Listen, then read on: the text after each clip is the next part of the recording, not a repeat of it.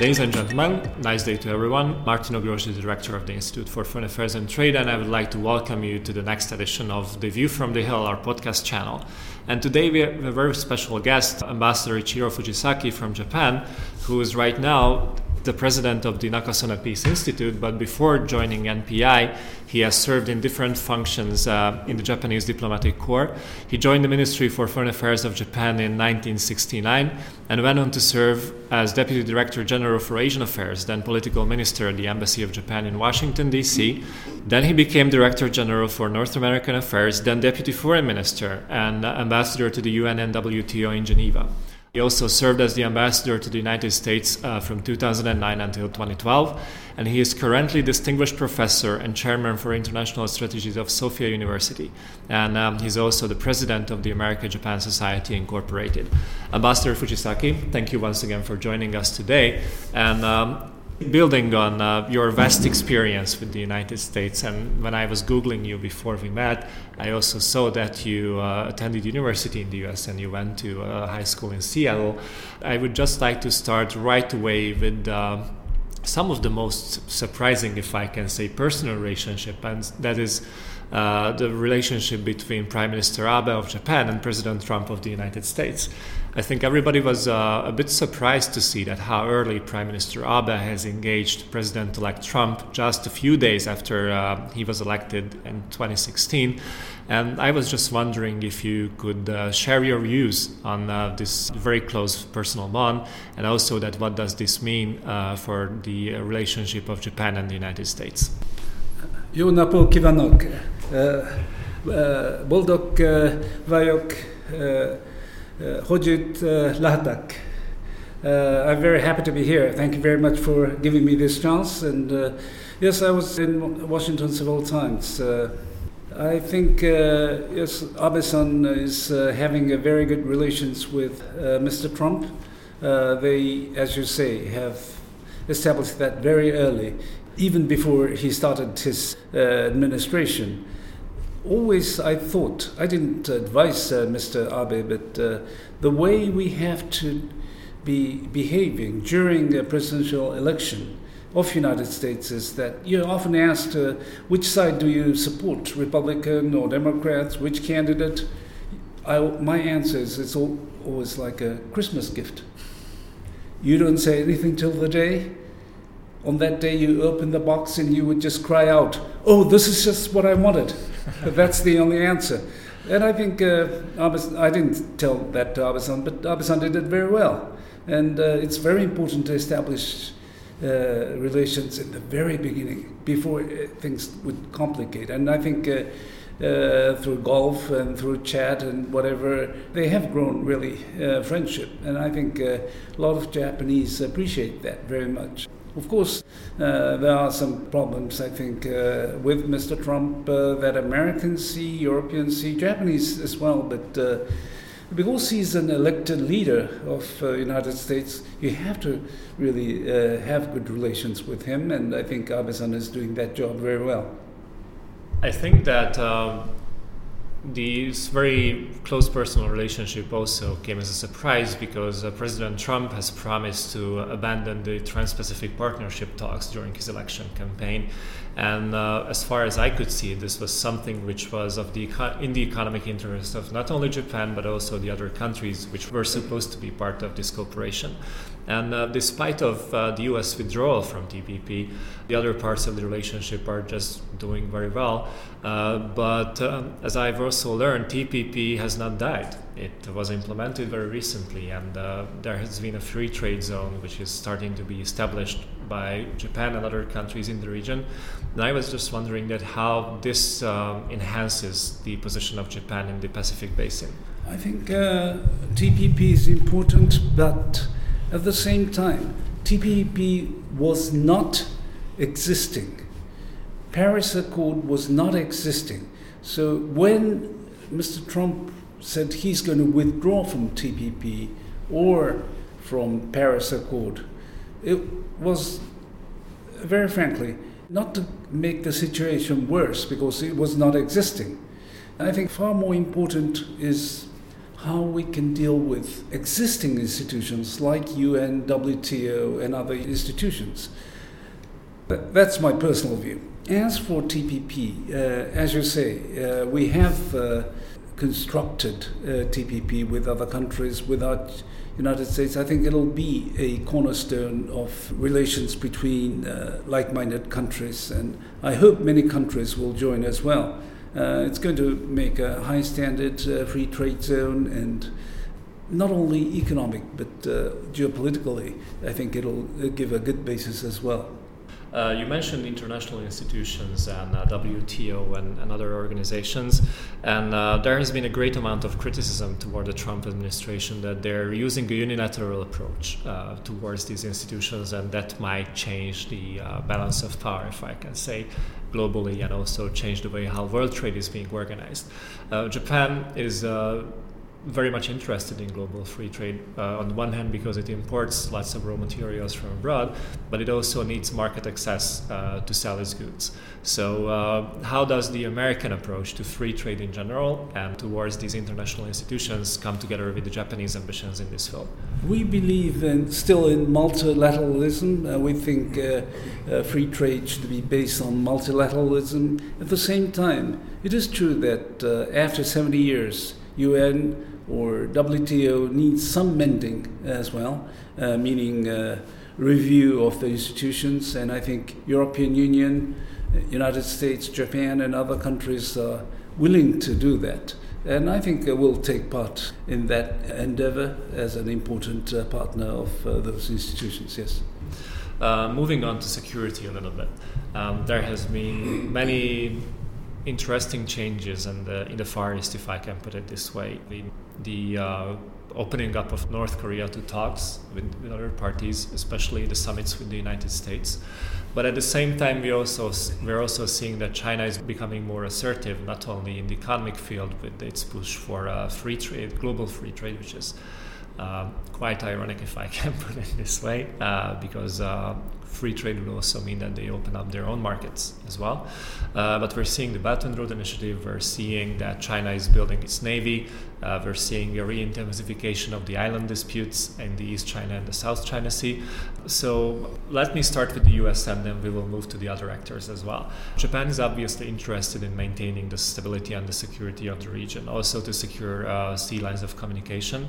Um, do you think that uh, Japan still has the support of the United States here? Because the US might have other interests, like uh, dealing with China in the long run, or uh, cozying up to, to other actors in the region. So, can Japan retain its position as the most important ally of the United States? I think so. Maybe uh, uh, you suggest that maybe it's a little too optimistic, but I think, uh, as uh, has been very clear from U.S. Uh, reports, U.S. Uh, is very concerned about Russia and China's upcoming and in order for United States to be remaining as a world power, uh, they need partners in uh, Asia. Uh, for example, uh, they are looking at Australia, India, Japan, and Korea, and those countries.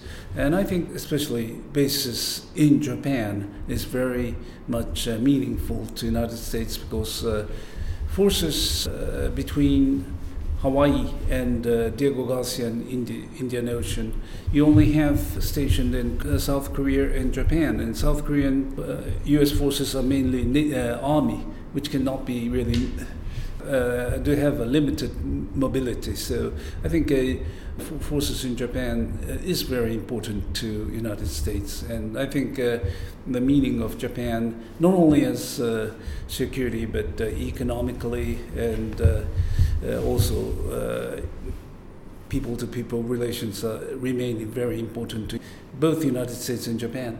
Uh, talking about the military a little bit, uh, President Trump has been uh, turning on the heat on NATO a little bit with uh, requiring European allies to spend more on defense, to modernize their forces, possibly to buy American equipment as well.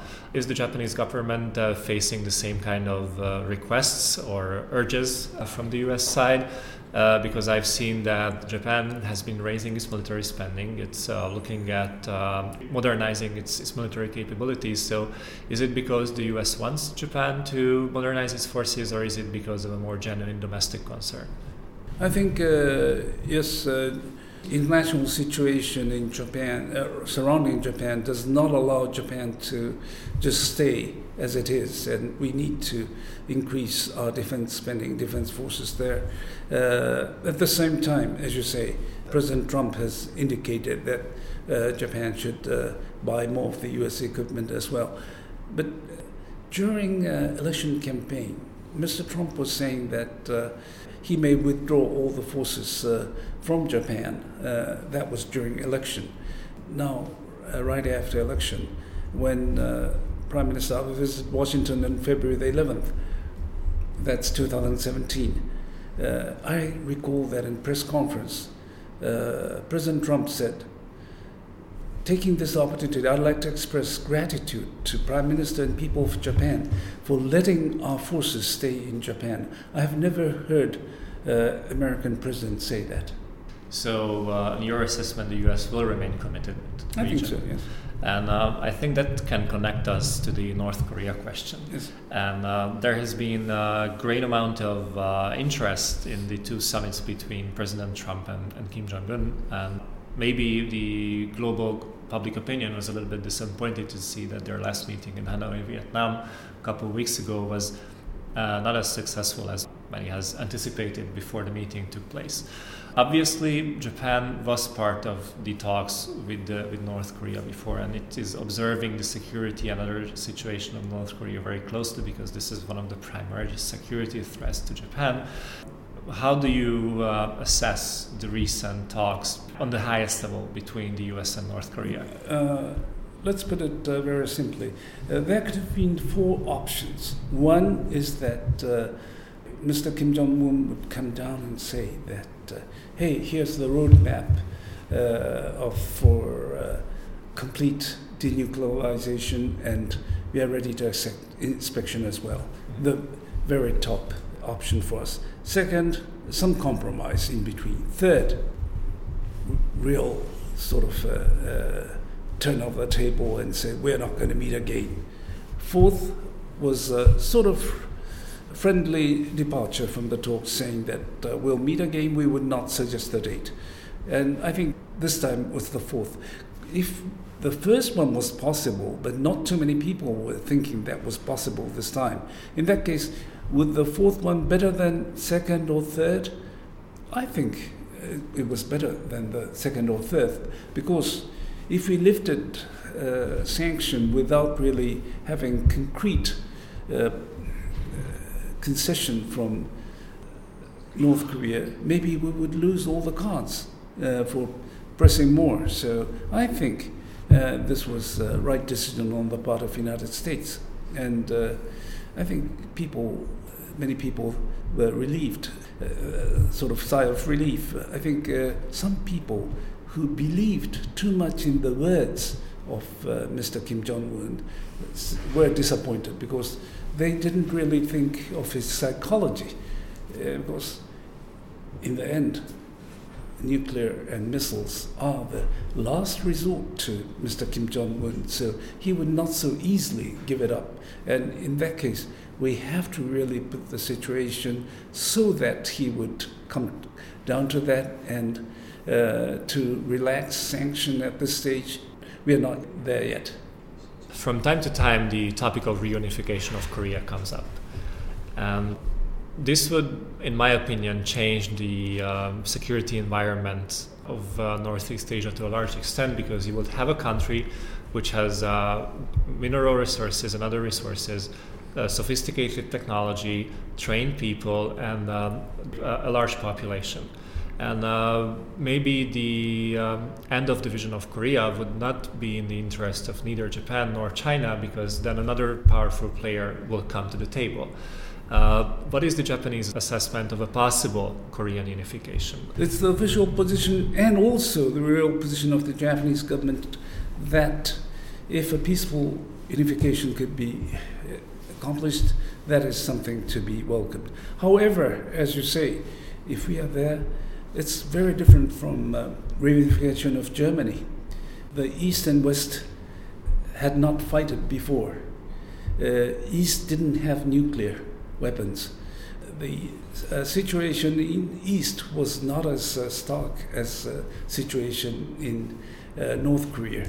Uh, it was not a, a sort of succession from, of throne from grandfather to father son. It's totally different situation. So try to uh, compare Korean situation with the German situation is, I think, totally wrong as well.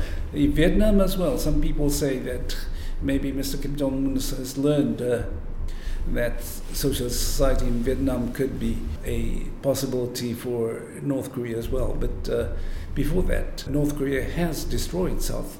Uh, North uh, Vietnam has destroyed South, uh, so it's totally different picture. And I think uh, of course, peaceful unification is something to be welcomed, but it's some time away. I'm László Vasa, Chief Advisor and Senior Researcher of this institute, and uh, we were talking uh, on different subregions and different uh, connections uh, in connection with, with the Far East and especially Japan, but we didn't touch Russia yet. And we were talking uh, about the very good friendship and I would say the chemistry uh, between uh, President Trump and uh, Prime Minister Abe. Uh, as far as I know, uh, there is a quite fair and good connection to the Russian um, President Putin. And it is clear that Japan needs good relations with Russia and we also can see the negotiations in connection with the northern islands or let's say the Kuril Islands. And how, how do you evaluate uh, or how do, do you see what, what you expect uh, at, the, at the end of these negotiation processes? I mean, a kind of strategic uh, cooperation between Russia and Japan, especially in the shadow of China. First, I think uh, it's right, I think, that uh, Abe government is trying to uh, implement, conduct negotiations over Northern Territory because of five reasons. One, Russia has strong leader. Vladimir Putin is maybe not as strong as before, but still very strong leader. Second, Abe is a very strong leader. After uh, more than six years, he has uh, the support of more than 50%. Third, as you say, relations between the two, Putin and Abe, is good. Fourthly, Russia has some diplomatic problem isolated uh, from international community over the Crimea Ukraine issue. Fifthly, our relations with the US is very good. I think we need all these conditions in order to ha- move these negotiations on uh, territory. And uh, this is a very rare case that we all have, have all those five conditions. Maybe in 10 years, if we lack two or three of that, we may look back and say, well, why didn't we try to move a little bit more when we had all that? So I support that. but at the same time, it doesn't mean that we should make easy concession, compromise. People are very much concerned because it's territory issue, and uh, U.S., U.K., France, and other countries are supporting Japanese position over these territories. So I think uh, we have to really have a very serious discussion, and we hope we can uh, really make breakthrough in have peace treaty, but it's yet to be seen, and it's a little too early to discuss uh, uh, how that would affect China. Uh, we haven't come to really a concrete step agreement or steps with uh, Russia yet. President Putin has uh, started to talk about revitalizing the Russian Far East, and as far as I know, in Vladivostok, they're making something like a special economic zone uh, where it will be easier to start business, to trade with mainland Russia, and uh, they're also trying to open up uh, to the Pacific Basin. Uh, is this an opportunity for Japan politically and economically, or uh, the the other concerns about the territorial disputes and and the time frame of solving the territorial disputes is, is overriding these kind of econ- possible economic ambitions? I think uh, it's important that uh, Russia is uh, in showing interest in Far East region. If they are going to d- really develop Far East, they need cooperation from countries like Japan. And uh, if we can solve uh, this Northern Islands issue, uh, I think many Japanese would support uh, going into Russia to support the Far East uh, development as well. So, uh, yes, I think it could be seen as an opportunity too. Moving on to China, uh, I would first start with the seas and then move to the mainland, if I may. Uh, so, in the East China Sea, we have seen an increasing tension over uh, the delimitations of the special economic zones, over uh, harassing each uh, many uh, fishing vessels and, and other uh, maritime vessels, and uh, there has been a great contest, which is in my understanding, mainly about the uh, mineral resources of the of the continental shelf. Um, what is the Japanese position here, and uh, what can we expect in the next few years, considering that both China and Japan will need an increasing amount of, of energy sources? But I could also talk about fishing. I could also talk about freedom of navigation issues. So the importance of the East China Sea, and by the way, also the South China Sea, where Japan doesn't have so close physical proximity, uh, will remain with us, and uh, how this could be solved. As for uh, uh freedom of navigation, uh, I think although South China Sea is apart from us, we are very much interested in that as well. And I think what we have to be concerned is that for example, China has established an airfield in South China Sea, and at the time, a lot of people uh, were so much concerned, made big noise about it. Now, two, three years later, uh, it's not too much uh, getting attention. And I think that is something to be worried. Because, uh, for example, maybe this is not a good comparison, but South China Sea, the island is disputed between countries like Philippines, Vietnam, and China. And China made airfields against the protest of other countries. They just did it.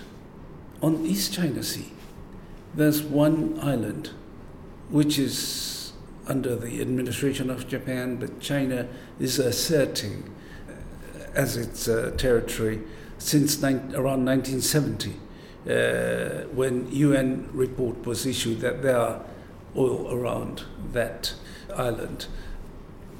Japan's administration has been continuing all the way, but we have never built any port, any lighthouse, or Japan even didn't let Japanese people land on it.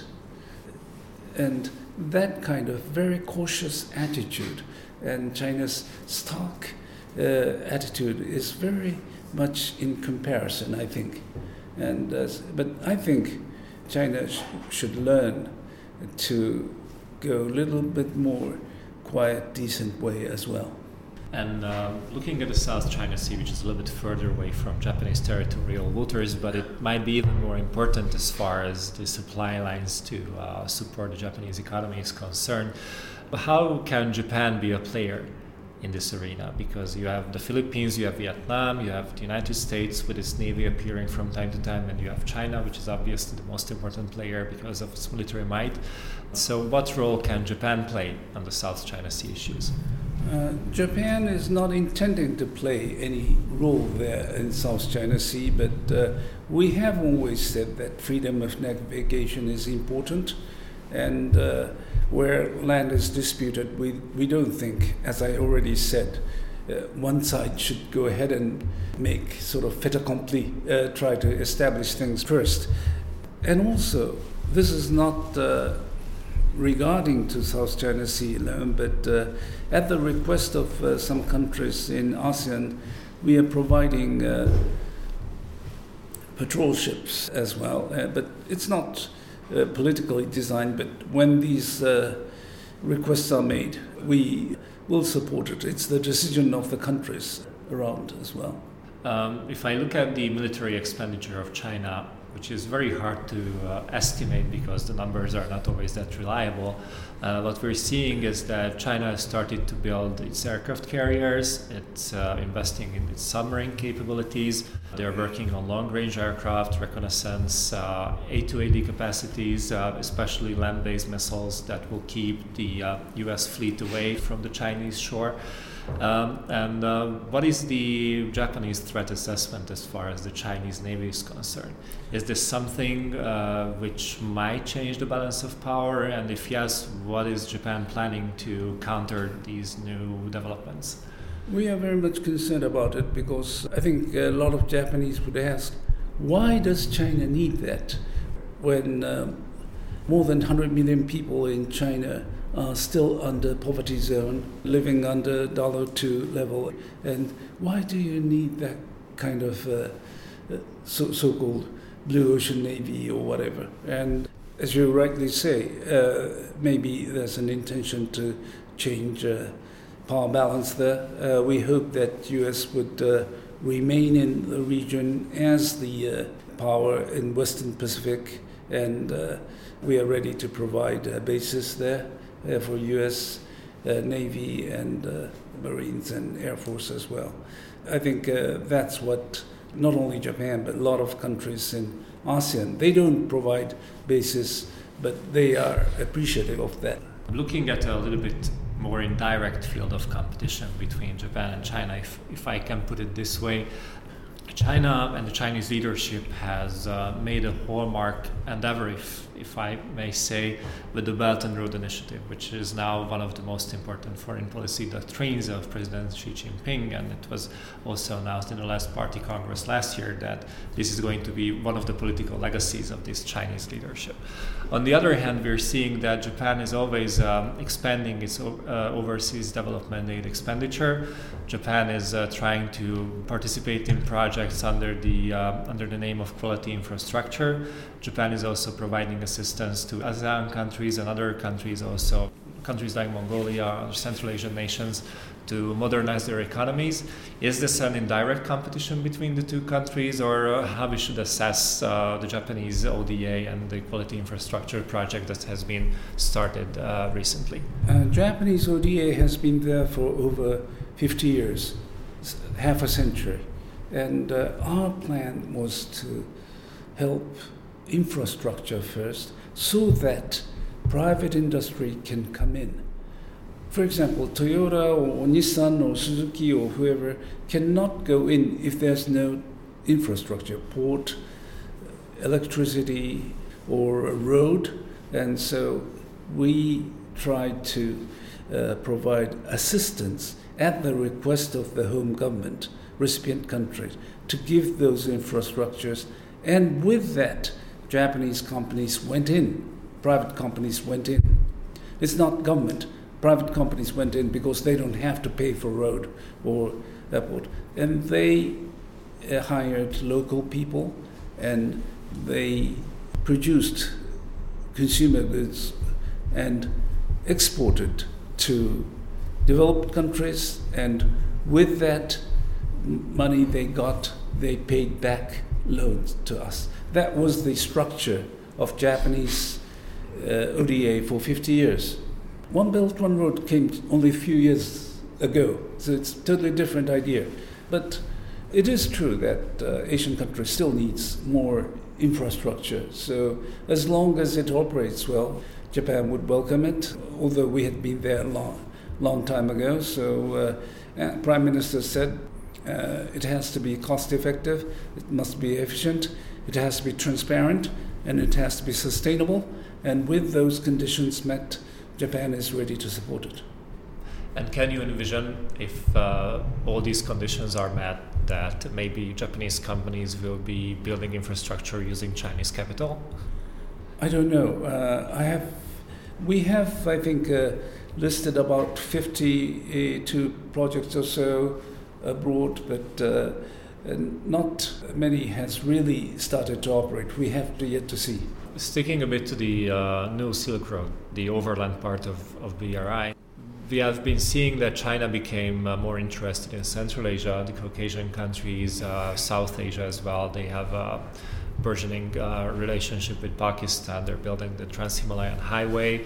Does this change uh, the uh, dynamics of uh, sea trade in the Far East, where Japan has a major stake? Or how would you assess these uh, inroads that China has been making its uh, geographical hinterland?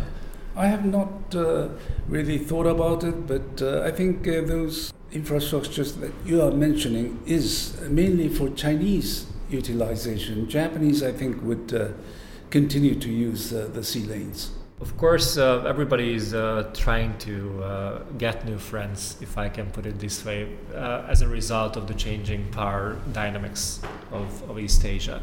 And we've been seeing that uh, some countries like Vietnam or India, or especially Australia and Japan, are trying to cooperate more intensively together with the United States to form a group of like-minded countries, if I can put it this way, who are committed uh, to, to free trade, certain international norms, and so on and so forth. And there have been also talks about the so-called Quad cooperation, which might be a formalized way of these countries to, to coordinate their efforts. Could you please share us some insights on what are the Japanese ambitions with these projects and how this might develop in the future? So Abe-san uh, was one of the initiators of uh, this Indo-Pacific concept and uh, I think Quad is uh, a part of that. And uh, I think we used to stop at East Asia, but we think India is an important partner now. So it's not uh, trying to encircle China or anything, but uh, we should develop a little larger area for uh, cooperation. And I think the United States under Mr. Trump is interested in as well, and they are coming up with similar ideas too. Uh, final question, because we're running out of time. Uh, the Japanese political leadership has started increasingly to talk about the so-called free and open Indo-Pacific concept. Could you please explain us what this is and how it works? Yes, uh, as I said, uh, this was uh, Mr. Abe's idea when he went to TICAD meeting. He uh, put this uh, free and open Indo-Pacific FOIP idea, and uh, Mr. Trump's administration echoed that. I think at the same time came up with the idea, and we, it's not concrete yet, but there are many elements, trade or information technology as well. And I think there are many corporations that could be foreseen. It's not a military military corporation, but uh, more of uh, open and uh, social, economic, and information and those areas. And I think uh, it could be a very important element in uh, in that region in order to include India into that kind of uh, like-minded countries and Australia as well. Very final question, if I may. When I visited Japan last December, uh, there were newspapers delivered to my hotel room, and that was the time when the US China trade war was in full gear. And I read some headlines that now that the issues with China are not settled but postponed, maybe Japan will come next. What we can expect in this field, and uh, what are Japanese stakes in the US China trade war, or with the changing nature of how protectionism might shape world trade in the future? Uh, last September, uh, Mr. Abe and Mr. Trump agreed that we will start negotiations on bilateral deal uh, trade deal, and uh, we call it Trade Agreement on Goods, TAG. It has not started. It, it was due to start, but I think uh, USTR was too much bogged down, was too much uh, occupied with the uh, talks with uh, negotiations with China, so it has not started it. But Japan is ready, has agreed at the very highest level, so we are very much forthcoming to talks.